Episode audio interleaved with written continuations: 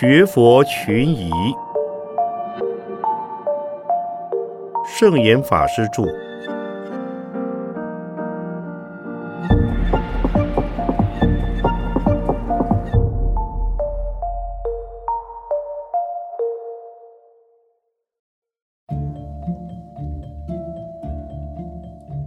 如何使人相信三世因果？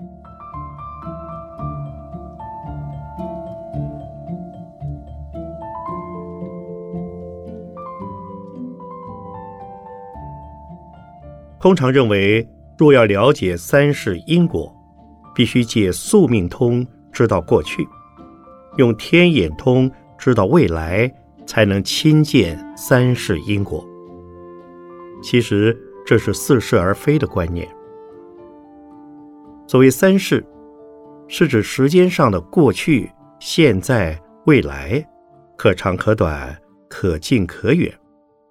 长的以无量数的。阿僧祇劫计算，过去阿僧祇劫，现在阿僧祇劫，未来阿僧祇劫。比如说，众生发心成佛，要经过三大阿僧祇劫。其次以大劫计算，比如说过去劫、现在劫、未来劫。再次以生命的生死计算。过去式、现在式、未来式，最少以秒乃至于比瞬间还要短的刹那计算，前刹那、现刹那、未来刹那。一切众生如果不出生死，就在无穷的三世之中、无尽的时间里边，一直循环延续下去。如果仅仅把前生，现生、未来生看成三世因果，那是看得太狭隘了。人既知有现生之中的三世因果，必能推想到有无尽的三世因果。不过问题在于，今生的三世因果是凭记忆力、所谓经验而能相信接受的。对于隔生。或生前与死后的因果关系及事实，因为已出乎用脑细胞记忆的范围，所以难以接受和相信。因此，要求诉于鬼神和神通的帮助。等到亲见了过去和未来的生命现象，才能真正的笃信不疑。神通和神鬼的力量是有的。但极其有限。纵然能够使人知道过去式或未来式，也是极其短近的时间范围，不可能使人知道无穷无尽的过去和未来。既然如此，那依旧不能使你相信最初是什么，最后是什么，是有还是没有？怀疑三世因果的问号依然存在。佛法彻底解决这个问题的办法，不是用神通和神鬼的力量来告诉你过去和未来，而是要你知道两句话：欲知前世因，今生受者是；欲知来世果，今生做者是。现在的今生就是未来的过去，现在的未来。就是未来的现在，现在的过去就是过去的现在。因此，只要你清楚了了解、掌握现在这一刻，那就已经包括了三世因果的现象。否则，追求、追问、探知过去和未来，除了增加现在的困扰和浪费现在的时间之外，别无益处。既对于现在无补，对未来也无益。现在有好运，一定在过去曾有好的业因；现在有厄运，一定是由于过去所造成的恶业。未来的好运，一定是从过去的善业加上现在的努力。未来的厄运，一定是过去的恶业加上现在的懈怠和造恶。命运掌握在自己的过去、现在和未来，但基于个人现在的善恶与勤惰，厄运可以改变，好运也会消失。有些人因为不能见到过去和未来，所以不能相信过去和未来的存在。其实，如果没有见到的就不能相信或不能接受的话，那即使在现生之中，也有许多不能相信和不能接受的事了。例如，民族的历史、宗族的族谱、家族的家谱所记载先民和祖先的事迹。有谁亲眼见到的？曾经见过曾祖父或高曾祖父的人就很少了，但总不能因此否定祖先的存在吧？所以，肉体生命的遗传是来自列祖列宗，亦能传之于子孙万代。这就是肉体的三世因果。而今生之前，必然有无始的源头和未来的去向。物质的肉体之外，必有灵魂、精神，或佛教所说的神识的牵流。然而，以唯物论的立场，人死如灯灭，除物质外没有精神。这样的论调，对于人类而言，容易养成。不需为自身行为负责任的态度，甚至演变成残杀、斗争，为达个人或某个集团的利益，可以不择手段去牺牲他人的利益，或牺牲其他集团以及其他族类的生命和财产。所以，为了对于个人的未来有所寄托，并指出方向和努力的前程。相信有神识的三世因果是最安全的，而全体人类若都能接受神识的三世因果，便可完成互敬、互助、互谅，彼此共存共荣而不相互伤害的生存环境。否则的话，造如是因，必得如是果，善恶不分。利害互见，便会造成将来世界的动乱与不安。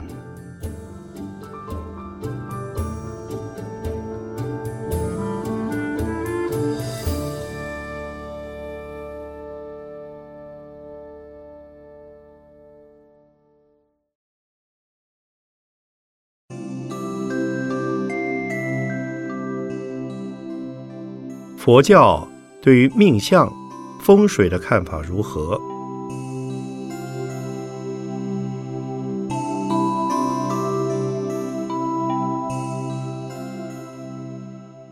命相、星象以及风水地理起源很早，以星象家的传说可以推到太古以前天地始成之时，也就是当宇宙存在的同时。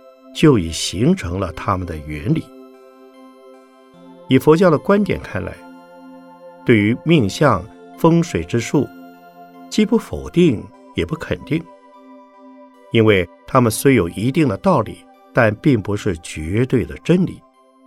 可信，但不足以迷信；可不信，不信亦无大患。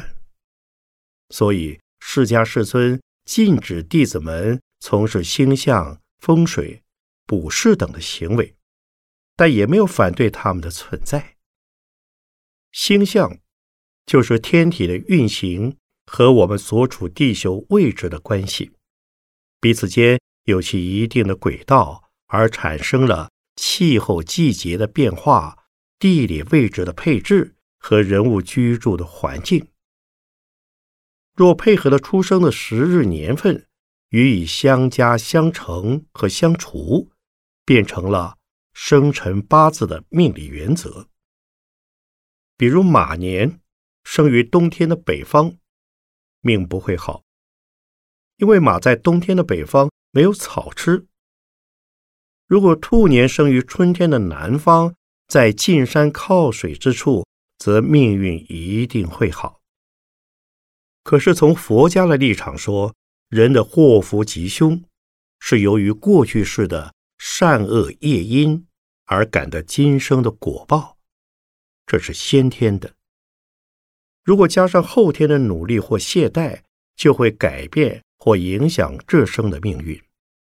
这是后天的因素加上先天的条件而构成所谓命运的好坏。因为过去世所造不同的业因，所以感受到今生不同的环境。所谓环境，包括父母的遗传、文化和文明的背景。养育和教育，乃至兄弟等亲戚、师长、朋友、同事、同学，都会影响一生的命运。如果前生的业因虽坏，感得今生的环境也坏，那也未必是决定的坏。只要注意内心的修养、身体的健康、知识的增长和智慧的开发。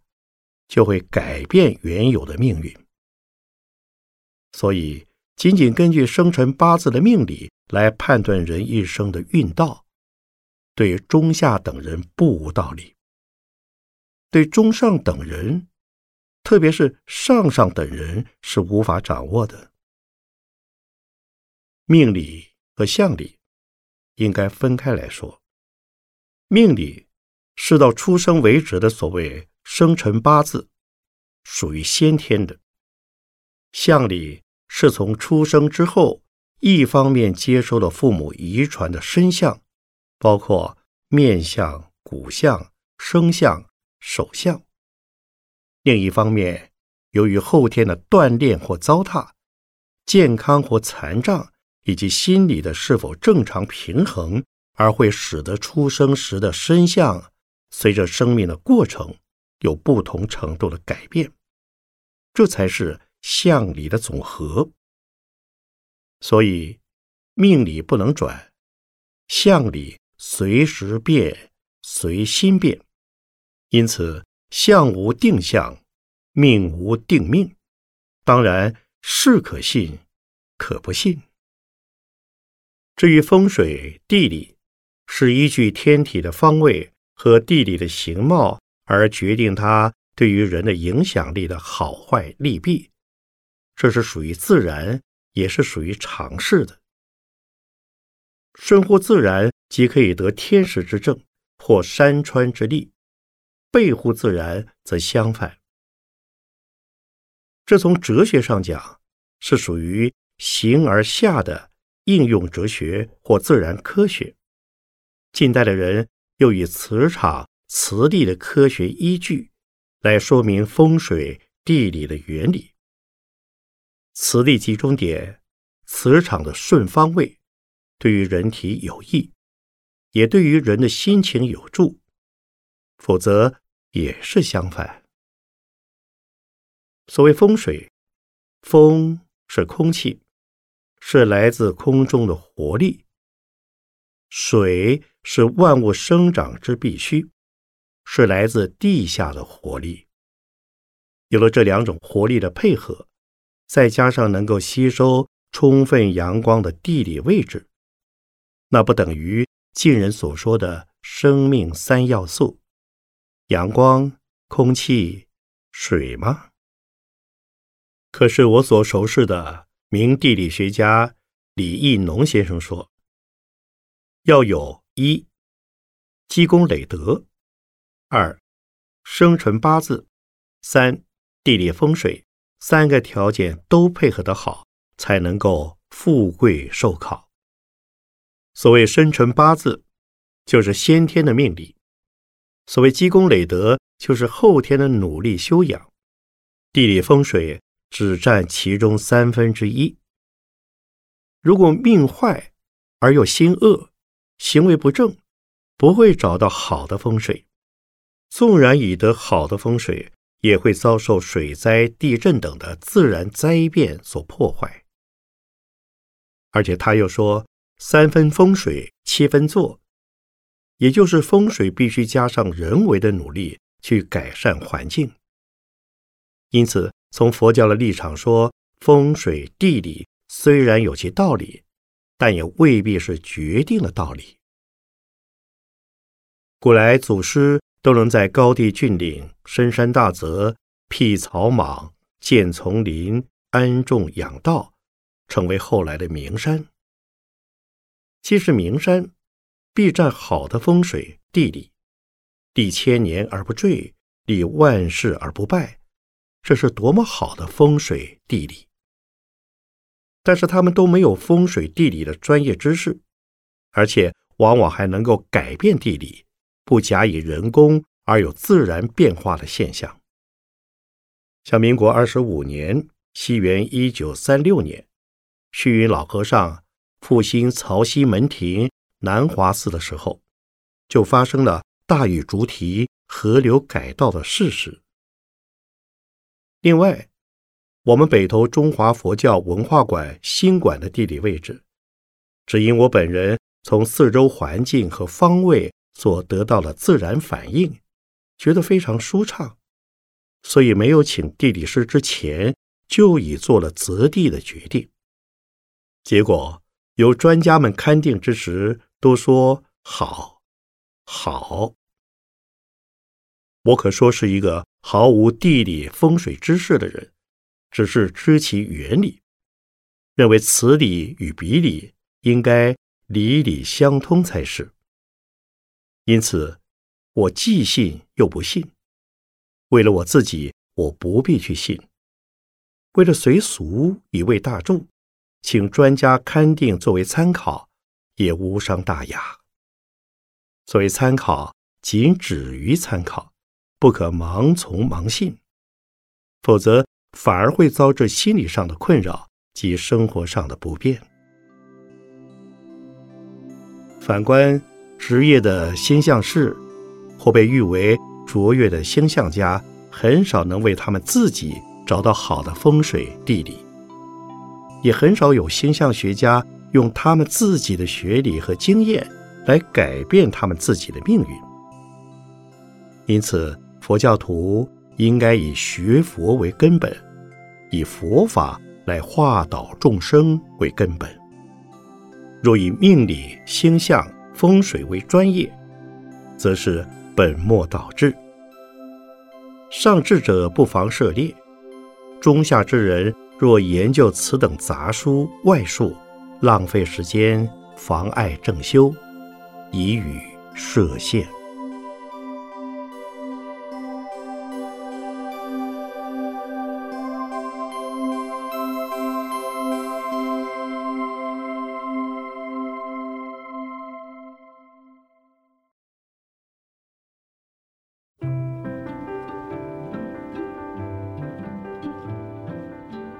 念佛一生，罪灭河沙，是真的吗？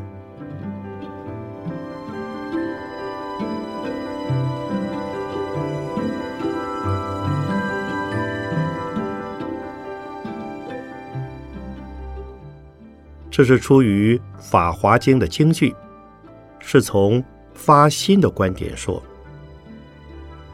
佛教的灭罪理论和基督教的赎罪思想不同。基督教说，耶稣受十字架定死，就是代世人赎罪，凡是信他的人都能免罪而成为无罪。但是又说，人不以自己的善恶行为作为有罪无罪的判断，人之能否进入天国，是看上帝的审判来决定。因此，基督教的赎罪之说有它的矛盾。上帝既然基于爱来造人，又要基于人类的原罪而来赎罪，结果只有为上帝选中的人能被召至天国，其他的人都将被丢进炼狱。爱与罚，善与恶，不是基于人类的道德，而是出乎上帝的大能或权威。基督教强调。信者得救，伦理的矛盾与否对他们不能构成问题。佛法不是如此，佛能救济众生，这是诱导、启发众生自己来去恶向善，再自有漏善而至无漏善，也就是从不造三恶道的因为起点，继续努力则修人天福报，成为有漏善，再修菩萨道乃至于佛道，成为无漏善。即是彻底灭罪。经说罪性本空，由心造，心若灭时，罪亦亡。罪是由于造作恶业所成，又叫做烦恼垢和罪垢。罪的完成必须有三个条件：有心犯罪，知道是犯罪，却已犯了罪。比如杀人、预谋杀人，知道是杀人而真的杀人，如缺其一，便不成为重罪或不成为犯罪。其中最主要的是意念。若未预谋杀人，也不知道是杀人，而人被杀了，不算犯杀人戒。比如心狂意乱、失去理智的人。虽杀人不犯杀人罪，念佛的人心向于佛，只此一念已超三界。如果第二念忘掉了念佛，则仍在三界。念佛心与佛相应，则远离无量罪业。念念念佛，念念离无量罪业。永远念佛，则不受三界果报。灭罪的意思，第一层次是远离罪恶的业因；第二层是不受罪的果报。所谓不受果报，也有两层意思：第一是已得解脱之人，虽受三界身，不以为苦，所以等于没有果报。第二是罪业种子久久没有机会受报，就如植物的种子置于石头之上，铺于烈日之下，久了自然失去发芽的功能。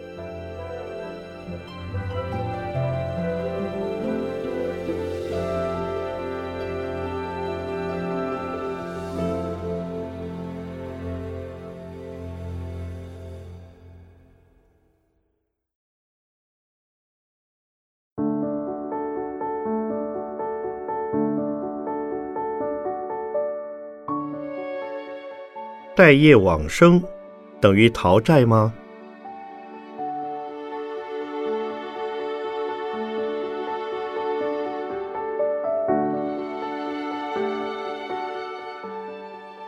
所谓待业往生，是净土行者的观念，但在净土经典里面不曾出现过这样的名词，所以数年前曾有密教的于伽士。和显教的净土行者之间发生了一场宵夜往生和待业往生的论战。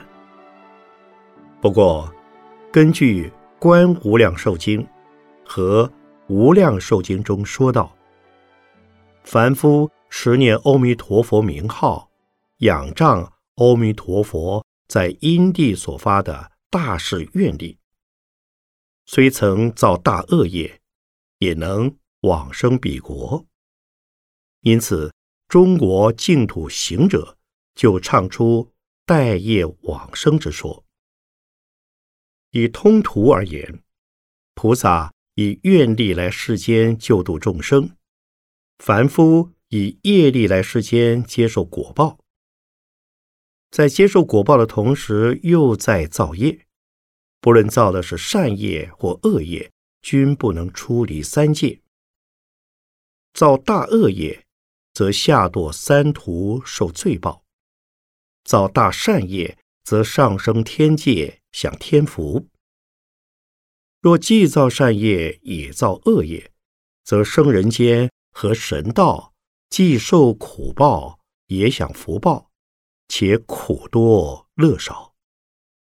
唯有修行清净的解脱业，也就是除了五戒十善的善业外，再加上修定和慧，直至烦恼断除为止，才能出离生死，永出三界。而净土法门是殊胜方便，可仰仗阿弥陀佛本誓愿力而横出三界。凡是能够深信而发切愿，愿生彼佛净土者，纵有生死重罪、无数恶业，亦能往生彼佛的极乐世界。其后继续熏闻佛法，增长菩提。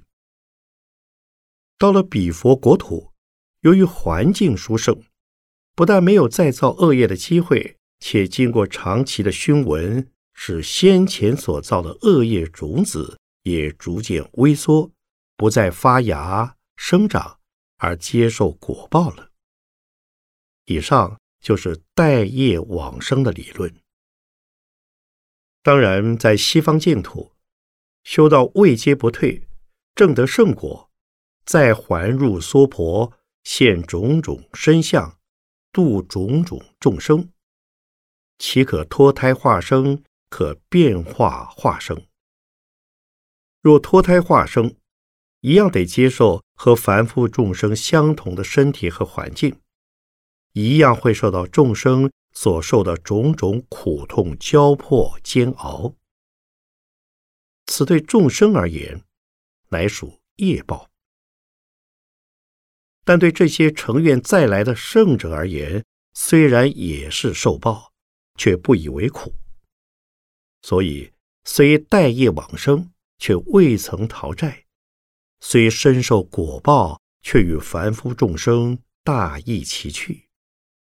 可见，如不往生净土，便将永远流转于生死苦海之中，一再的造业受报。受报造业，循环不已，称为流转。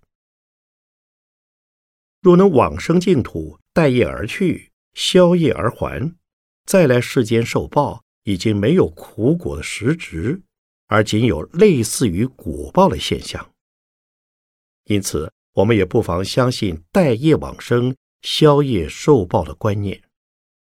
但这和造业受报的凡夫是不能同日而语的，因为一个是自主的，以愿力来度众生；一个是受业力牵制的，不能自主，是出于苦果和苦因的循环再循环。不过，密教另有一套理论，认为可以修持密法，或以某一大修行者的加持力。能极身消除一切业障，而以清净无障之身心往生佛国，看来相当迷人。实则此乃与一神教的神力赎罪、代罪、消罪、免罪的观念有点相似，与根本佛法的因果观念不甚相应。